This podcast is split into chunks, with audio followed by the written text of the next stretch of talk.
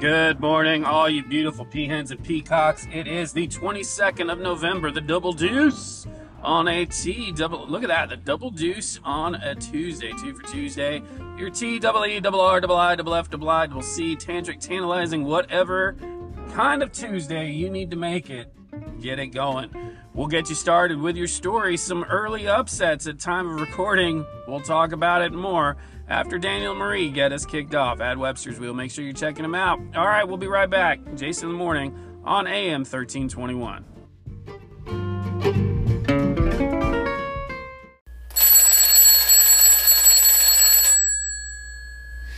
I wake up in the morning, don't even hit the snooze.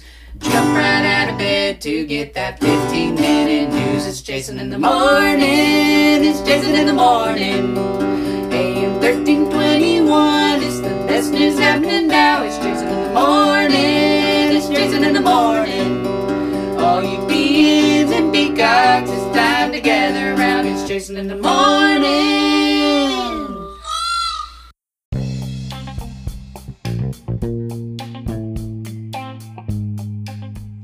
Welcome to the A side this morning, you peahens and peacocks. Yeah, sometimes we just we just tell like it is, and there are things out there. Today's kind of a hodgepodge of good news, bad news. We'll start with the bad. We'll end you on a good note on the B side, even though B starts with bad. Bad starts with B. Ha Got you. I was like yesterday. I was telling someone we were talking about. Uh, you know, it, uh, the crimes and things, and you know, fit. Um, I was trying to say fit of passion, and I said pit of fashion. They're like, well, that kind of works too. In the first story, look at this one. Chrisley knows best. Evidently not. Wow. This one is going to hurt. And, you know, I feel like celebrities get away with a lot, so they must have pissed someone off. These folks, according to a story by Jesus Jimenez, they are sentenced to 12 and 7 years in prison. They defrauded banks for more than $30 million, uh, basically in personal loans. So basically, what they did, uh, and, the, and the judge, Judge Eleanor Ross of District Court in Atlanta, had zero sympathy. So basically, they kind of got their fame, but then they started buying lavish and luxury lifestyles uh, to make, I guess, themselves look better, feel better, whatever it was. But then they ran out of money because they had no income, they had no jobs. And of course, they made a little bit, they made some millions off their TV show. But again, when they ran out of money, they didn't know what to do. So they went to the banks, created other businesses under different names, and then I, I think the kicker, well, we'll get to the kicker in just a second. Talk about your bro- boneheaded mind burrow moment of the day, it's coming. So they put businesses in the wife's name, they asked for personal loans to the tune of $33 million and then just spent it all.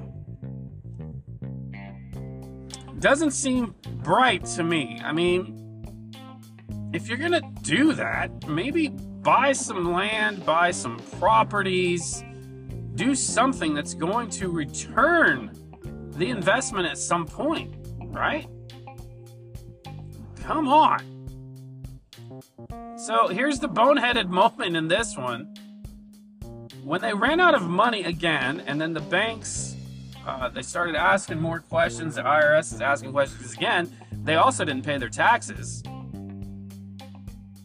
Then they decided to file for bankruptcy.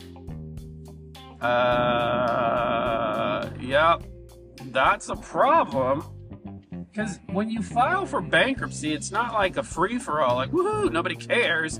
It's the opposite of, all right, wh- why did we get here? How did we get here? What are we doing? And especially when you're a high profile celebrity who's, you know, telling everyone that you're living this lavish lifestyle and then all of a sudden you're bankrupt. Hmm. Well, there you go. That's the boneheaded piece of it. And it just, uh, no es bueno. But here's the other piece the judge was having none of it because when the defendant's lawyer said, Hey, they still have a kid that's in high school, can we work out, you know, uh, waiting for them to serve or alternate serving? Or, oh, we've got, if you've seen the show, you've seen the mother, you know, an ailing mother. And the judge is like, mm, Let me tell you something. I could have sentenced you to 21 years and 12 years uh, based on sentencing guidelines. I didn't. Uh, so there you go. Uh, that is very interesting to me, and watch out. All because it was 500 grand in taxes. I mean, if I feel like if you're making 30 million, one, that's pretty low in taxes. Two, uh, the price you pay to be a celebrity. I'm sure other celebrities are reading this going, uh, did you not read the handbook on being a celebrity with lots of money? All right, we'll be right back on the B side.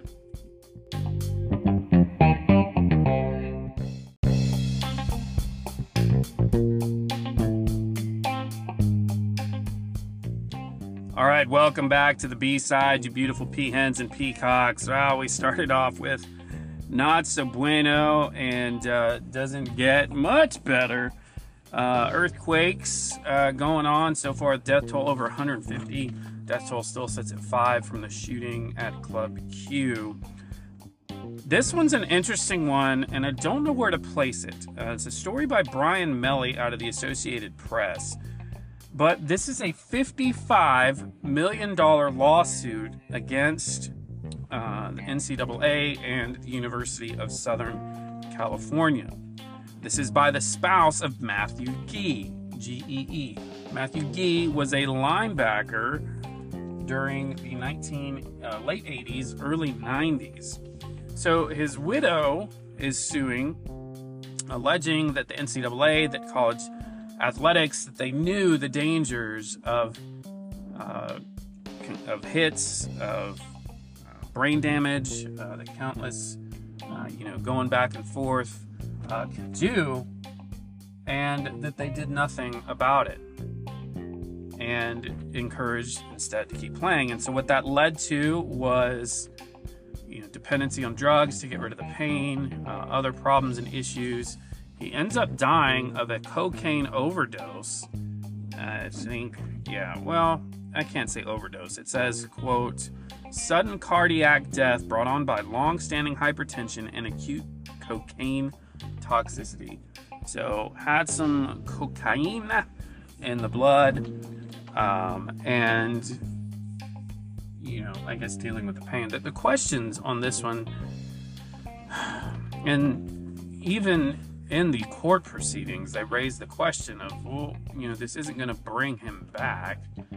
But I think the point is, is that it's a greater one where they're trying to bring attention to it, draw attention to it, but at the same time, you know, found someone that, that was willing to put themselves out there and, and sue. Because I have to imagine this is not the only person in this case that's out there.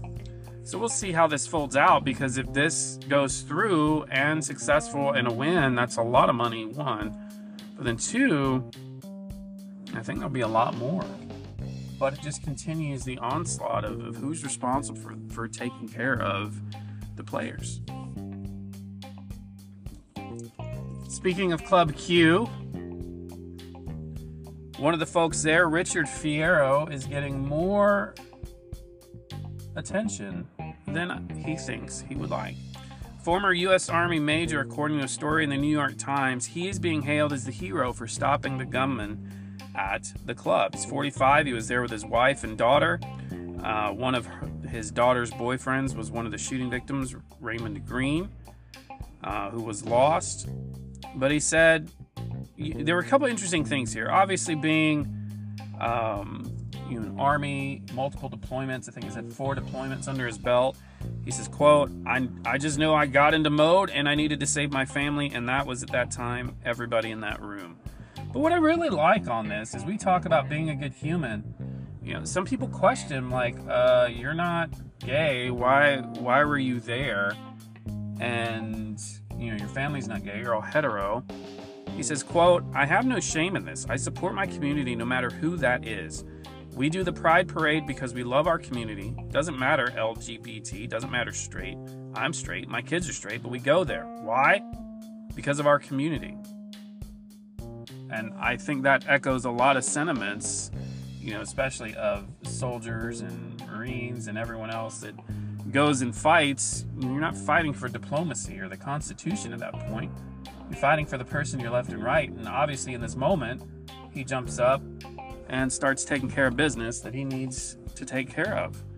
Uh, but has shirked, you know, the hero tag and everything else because he's doing what he's been trained to do. So kudos to him. And speaking of heroes, this one's tragic.